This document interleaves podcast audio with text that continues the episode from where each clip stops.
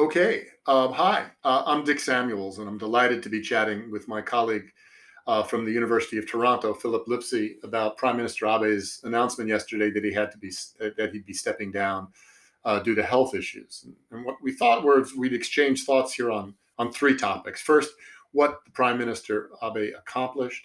Second, uh, how the succession will unwind.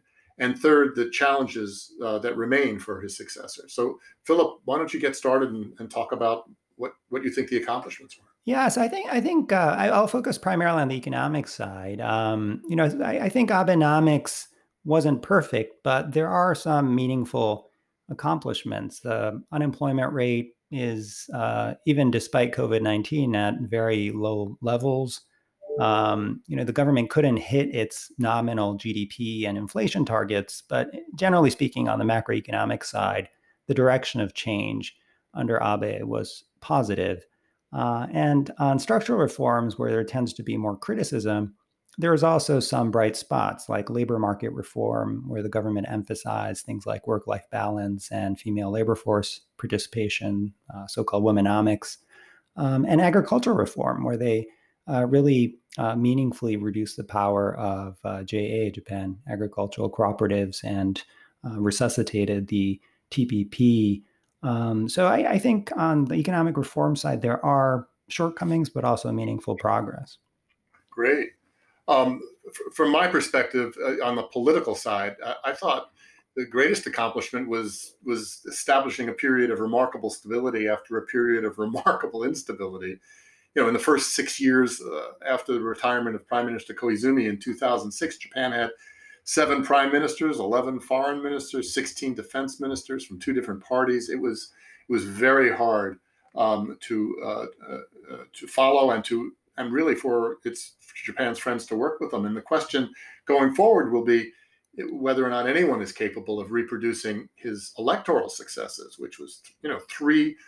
general elections and three upper house election successes since two thousand two and twelve, and and it's certainly not going to be uh, former Prime Minister Aso, who engineered the historic defeat to the to the D P J yeah. in two thousand nine.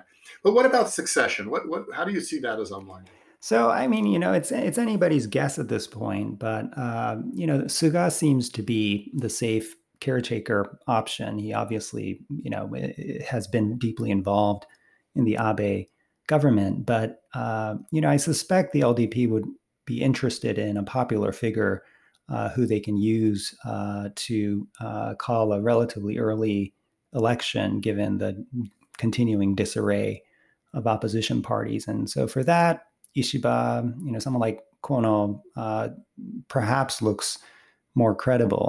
Um, uh, you know, of course, Kishida is also often mentioned. Uh, but I think that from a substantive standpoint, I think the greatest risk is losing focus on economic reforms and Abenomics, which in many ways were an important accomplishment of the Abe right. government. And many of these successors don't necessarily stand out as, you know, sort of being strong advocates uh, for that. Maybe Suga is, is sort of an exception there. Well, I sort of think of this as, as a as a single highway with multiple lanes, all heading in the same direction. You don't see anybody who's going to veer off into some other direction. And I think you're absolutely right. There's a caretaking lane whose drivers would would be the ones like Suga or or or Aso, uh, who would hew most closely to Prime Minister Abe's priorities until the formal end of his term, if they don't call this the snap election. And that there'd be another lane, that faster lane, maybe with marginally more independent drivers like Ishiba or Kono, who would focus less on flattering Donald Trump and more on preparing for Plan B. But whoever succeeds him, um, some of Prime Minister Abe's unfinished business is going to remain unfinished. Amendment of the Constitution, a deal with Russia. But basically, I think we should expect continuity, don't you think, uh, in, in Japanese domestic politics and foreign policy? Yeah, um, I, I would expect a fair bit of continuity. And, and you know, the challenges very much remain similar.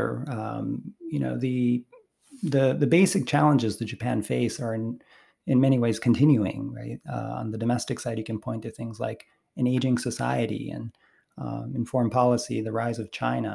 And Abe arguably dealt with those reasonably effectively, but they're not solved. They're ongoing challenges. And so um, in that sense, I think the successors will also very much have to deal with these problems and uh, face similar challenges. And of course, there's unfinished business. You mentioned a few, but I would also point to energy and climate change, which is uh, an area where Abe, um, you know, has made marginal progress. But I think on climate change in particular, there's a lot more room for Japan to uh, make a big contribution. And some social issues like L G B T Q rights, uh, which there's been a sea change in Japanese public opinion, but the government really hasn't responded to that. Uh, so marriage equality is one, um, and other issues like allowing separate surnames, dual citizenship uh, are areas where, uh, uh, in my view, social challenges still very much remain. I agree. Um, and on the on the foreign policy, security policy side, maintaining, and you mentioned it, a balanced relationship with China at a time when nationalism on both sides could drive the relationship off, off the rails.